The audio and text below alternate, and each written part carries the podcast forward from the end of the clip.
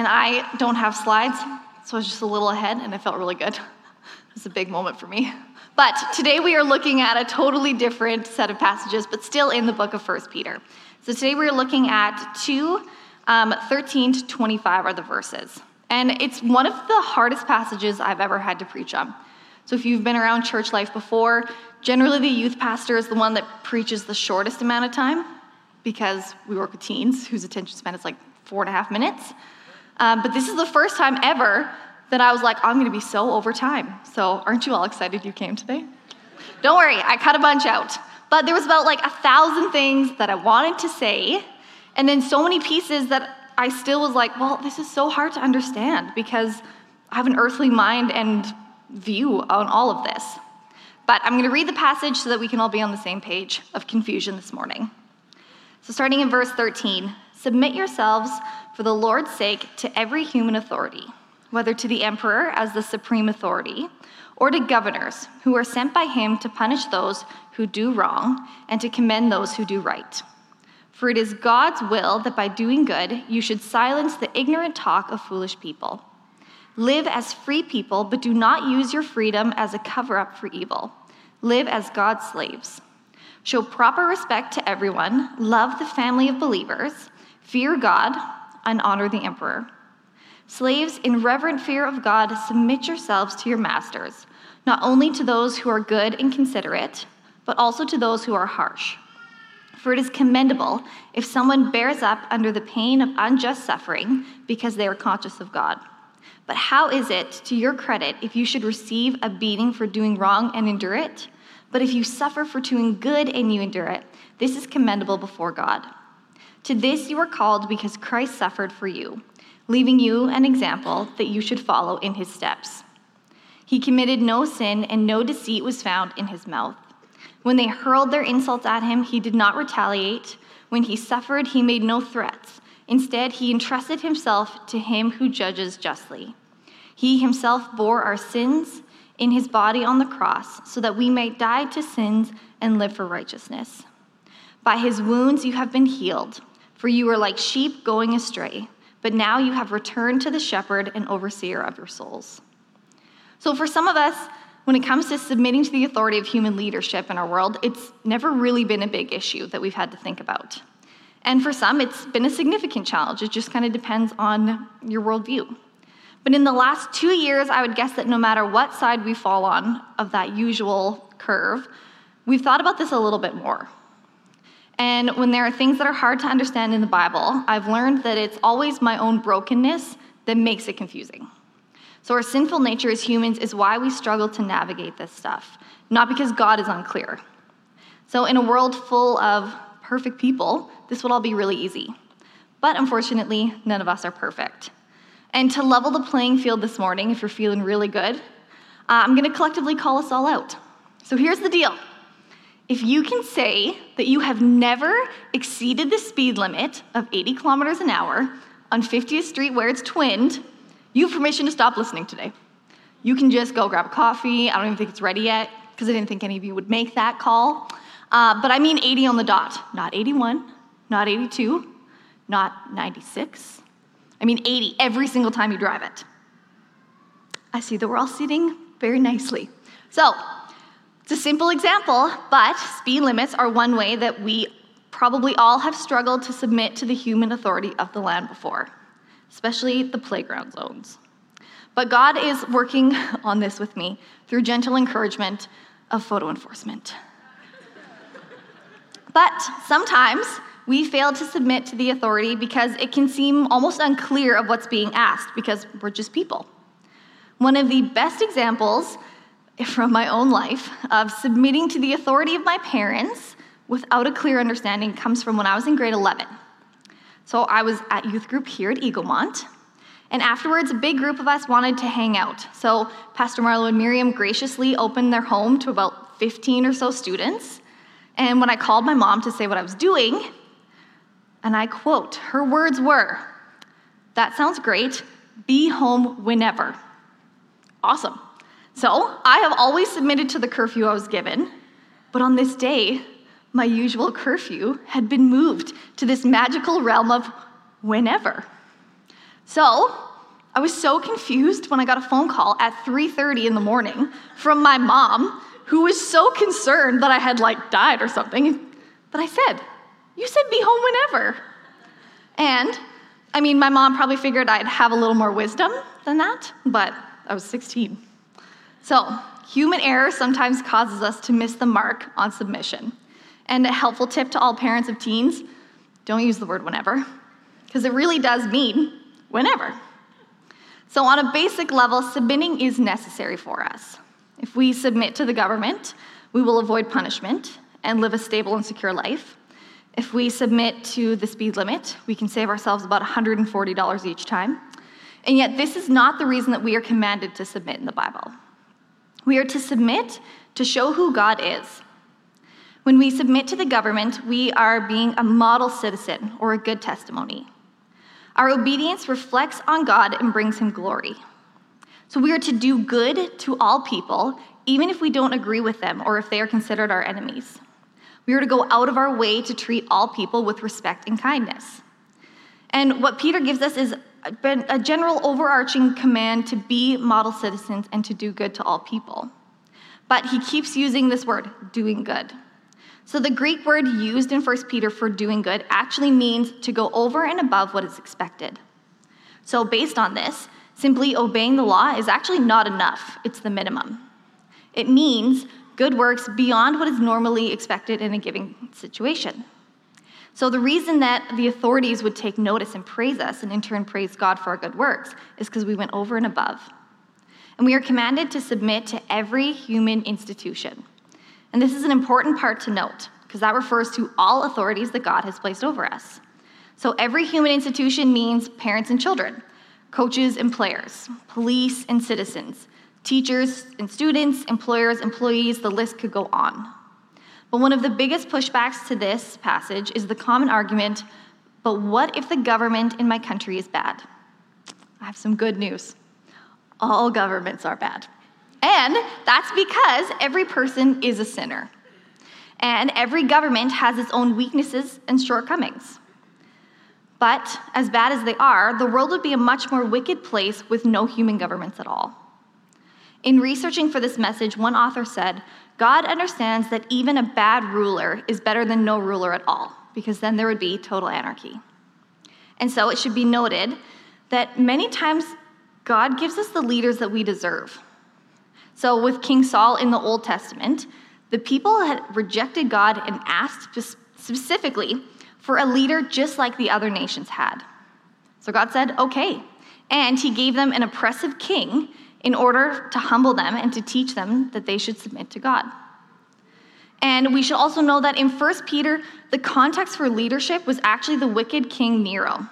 So Nero used Christians as human torches to light the streets. So Peter wasn't saying this flippantly. God didn't place us here to overthrow human government. He placed us here to establish in our hearts a kingdom not of this world. And as long as the government doesn't require us to sin against God, the Bible instructs us to submit to the governing authorities, whether we like it or not. And by submitting to them, we honor God by obeying his word. The Bible teaches that we are to submit to the governing authorities because that's what we're commanded to do, unless we are being commanded to do something that the Bible forbids, or we are forbidden to do something that the Bible commands.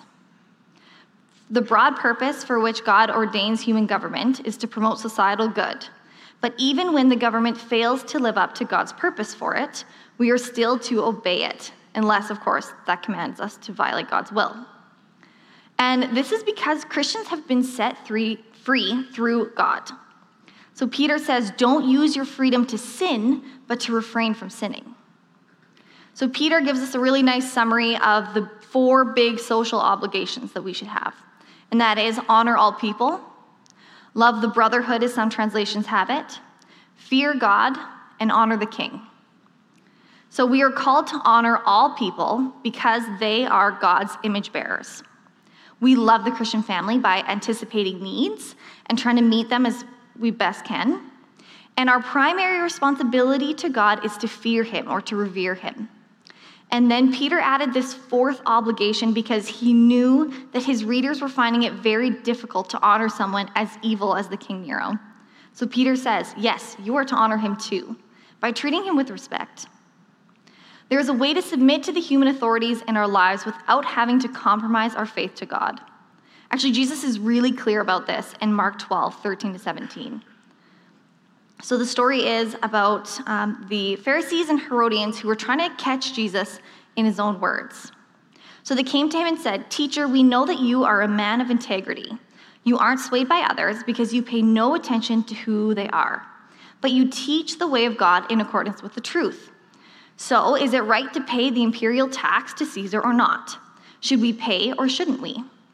Now, the two groups were bitter enemies, but they joined that day to see if they could trap Jesus.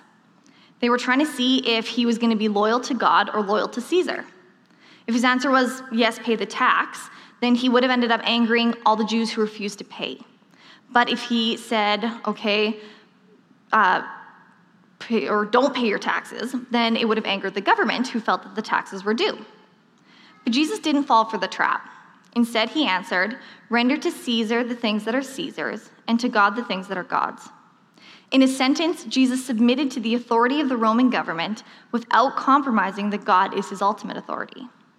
The answer stunned the Pharisees and the Herodians. We can obey the government without compromising our trust in God, and our obligations to church and state are not necessarily in conflict. Simply put, Peter commands God's people to civil obedience. And that is not the current culture today. Civil disobedience is what's popular. Rebellion is cool. And I don't mean making changes to a current system that promotes inequality, but it's the purposeful disobedience because of the attitude, well, no one can tell me what to do. Adapting, making it work, submitting, contributing to the solution, that's not cool today. It's cancel things and move on. Especially in this country where we get to do as we please for a lot of it, and we're not really accountable to anyone besides ourselves in this culture. Submission is being misused as a sign that we've given up. We've handed over our freedoms, our liberties are gone. But it's a distinctly Christian principle to submit. Knowing who God was and what he came to do, Jesus submitted himself to others, and he's our example. So, how do we get there?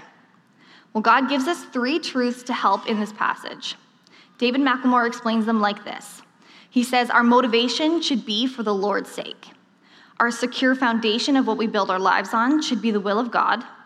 And the great advantage that we have today as Christians is to live as people who are free.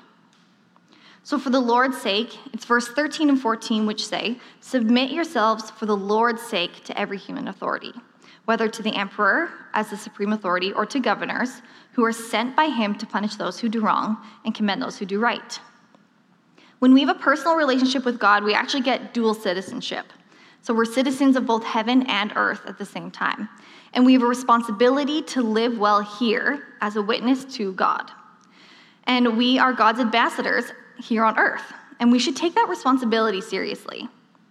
The key phrase that sets the tone for this entire passage is found right after those words in verse 13 for the Lord's sake.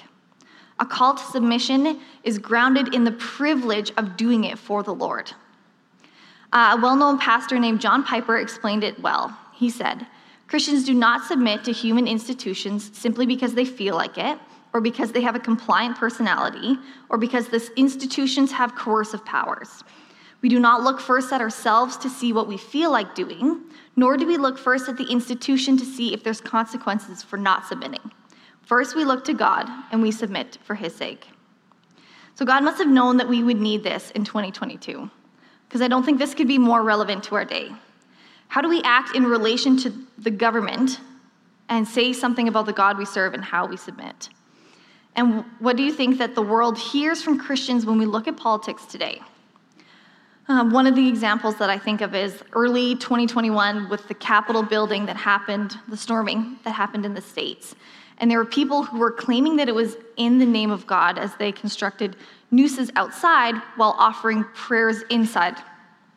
And I don't think that's what Peter had in mind, because that's not for the Lord's sake, and it doesn't really show God's character at all. Of course, that's an extreme example, but most of our issues and objections to the government authority, they don't cause riots or invasions or storming government buildings. They're far more subtle. They look like Facebook posts and unkind words to others. And it's not hard to find reasons to not submit to the government. But if we find it difficult to live this passage out in our day, let's again remember the context in which Peter wrote this. Those days of Peter were not easy men to respect who were in power. There was Nero, and we talked about him already, the Roman emperor who led persecution against Christians. There was Pontius Pilate, mm, Pilate. I even Googled that, and I still can't do it because it looks too different. Um, he handed Jesus over to be crucified. There was Felix who imprisoned Paul. So Peter wrote this in a very difficult circumstance under very difficult to submit leaders. And he didn't call for a cultural war. He called us to cooperate, to positively contribute to the world of civic duty and responsibility. Because it's not for the sake of the political leaders, good or bad. It's not for our own sake. It's not even for the sake of our fellow Christians. It's for the sake of the Lord. That should be our motivation. And the Lord is asking us to do this, so how can we deny him? Colossians 3 22 to 24 says, Slaves, obey your earthly masters in everything, and do it not only with their eye is on you and curry their favor, but with sincerity of heart and reverence for the Lord. Whatever you do, work at it with all your heart, as if you are working for the Lord and not for human masters, since you know that you will receive an inheritance from the Lord as a reward. It is the Lord Christ you are serving. This is the same attitude we should have in our submission. It is for the Lord's sake. McLemore's second truth is our secure foundation should be built on the will of God. Submitting to the government is not a step outside of Christianity, it's a step inside of God's will. Look at verse 15. For this is the will of God, that by doing good you should put silence to the ignorance of foolish people. In the time that Peter wrote this, Christians had a really bad reputation. And today it seems that Christianity is increasingly becoming less popular by our culture. So, how do we show God in the midst of that? We show the world that we have a higher authority and that He actually doesn't stand against this world at all costs, but instead He came into this world to save it. This world is full of people looking to take as much as they can, but God has called us to be countercultural and look to give as much as we can for Jesus' sake. Submitting to the governing authorities isn't opposed to our faith, but it's part of it. It's God's will. We have here a general truth. Christians should submit and obey in most situations in relations to governing authorities, with, of course, the exception being when it forbids us from doing the will of God. So, what do we do for submission? We pray for them. We speak well of them as best we can. In a word, we love them even if they don't love us. And the reason why is because that is the will of God. McLemore writes If we throw ourselves into the good things of politics with an overwhelmingly positive voice of submission to authority and willingness to come alongside as peacemakers with the message of the love of Christ, we confound the accusers of the church and God's name is honored. The third truth is that we are able to live like we're free when we know Jesus. We have an advantage that people who don't know Christ don't. We can live because we are free. Non Christians don't have that kind of freedom because they have to live for the approval of man, but we have the approval of God. They live in fear because their life exists here and here alone, but when we know the truth of Jesus, we get to live for something greater. For those who know God, we know that God created us and put us in this world and gave us the Bible with lessons on how to live our best life. And a lot of people see the Bible as restrictive. They think, well, who would want to live like that? But the truth is that God's word has direction, but it actually gives us the ultimate freedom. When we operate inside of his commands, we are free from uncontrollable emotions and desires. We're free from the fear of circumstance. We are free to serve, to love, to submit, and to obey, and to do a thousand good things that we can't do ourselves alone. In the Bible is where we find the will of God for our lives, and even in difficult passages like this. And when we know we're operating inside of God's will, we're the freest people on the planet. God gives, uh, sorry, Peter gives us a beautiful summary of this passage in verse 17 with four commands honor everyone, love the church family, fear God, and honor the emperor. He's asking us to honor everyone, to speak well of them without selfish motive, to treat them with dignity and respect, because we are all created in God's image. Honor is one of the ways that we love one another. When we treat everyone with the dignity that God has placed on them, we get to experience the presence of His Spirit. But notice what Peter says about God and the emperor, and this is a very important distinction to make fear God and honor the emperor. And I want to just focus on this quickly. The call to fear God is placed in contrast to honoring the emperor. The emperor is to be shown respect due to his office, but he is not to be feared. God alone is to be feared. Now, the term fear God is confusing when we simultaneously talk about him in the sense of being a good father and having a personal relationship, because that isn't always the relationship we think of when we think of a father and a child. But what fearing God means is absolute reverence and awe to his power and holiness that he holds. We fear to cause him sorrow or grief, knowing how horrible sin is, what the cost of sin was, and how much God hates it and how much it hurts him when we sin. Honoring the emperor is showing respect for the authority placed above us and praying for them. And not only are we to fear God as he is the ultimate authority, but we know his word is the ultimate authority as well. Because we know where that ultimate authority lies, no matter how powerful the government is, we know their power is only a splinter compared to the forest that is God. So we can honor them, but we don't need to fear them. Uh, they have a lot to say in our lives, but they don't have the ultimate say. This leaves room for civil disobedience when it's needed. Uh, when the government asks you to do something that God forbids, you are to obey God, not the government. But Peter's words are not an easy way out of suffering in this life. And if submission to the government would relieve the church of suffering, wouldn't that be nice? But it's actually a beacon of hope to a suffering world. Through God, we are given a power that the world does not have. We have a freedom that the world does not. We can live in some less than ideal circumstances and not lose hope because our hope is found in Christ alone. We are not imprisoned by our own security because in this world there really isn't any. We look beyond this world to God and we find our security in Him, given to us freely by what Jesus did on the cross and through the resurrection of Jesus. So, as we close in prayer today, I'm just going to say a prayer that if you want to live a life that is centered on Jesus, you can follow along with me. And at the end, if you've chosen to pray that, we would love to be able to celebrate that with you and help you find some really great resources that can help move you forward on that journey. So please scan the QR code that will be on the screen at the end. Um, at the end of that prayer, I'm going to pray for us all as we wrap up. So please bow your heads with me. God, today, we just thank you for what you did on that cross. Today, God, we acknowledge that you are the ultimate authority and that there is nothing on this earth that compares to who you are and what you have done for us. So, God, we pray that our sin that keeps us from obeying and submitting to you is gone. And God, we pray that we can live that good testimony and live as people who love you first and show your goodness all around us. So, God, today we pray that you come into our hearts, you cleanse us of our sin, and you make us new people with a new passion and a new hope for sharing how amazing you are with others. Thank you, God. And God, today as we close, I just pray over this church.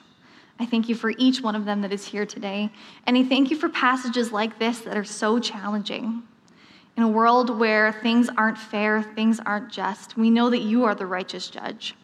And we can submit and obey here on earth because we know in the end justice is served beautifully through who you are. So, God, today I pray that our hearts are softened towards those in leadership over us. God, I pray that we can go into this week with a new excitement for praying for those above us. And God, we thank you for our world leaders, and we pray that they come to know your love and your joy, God. In your name, amen.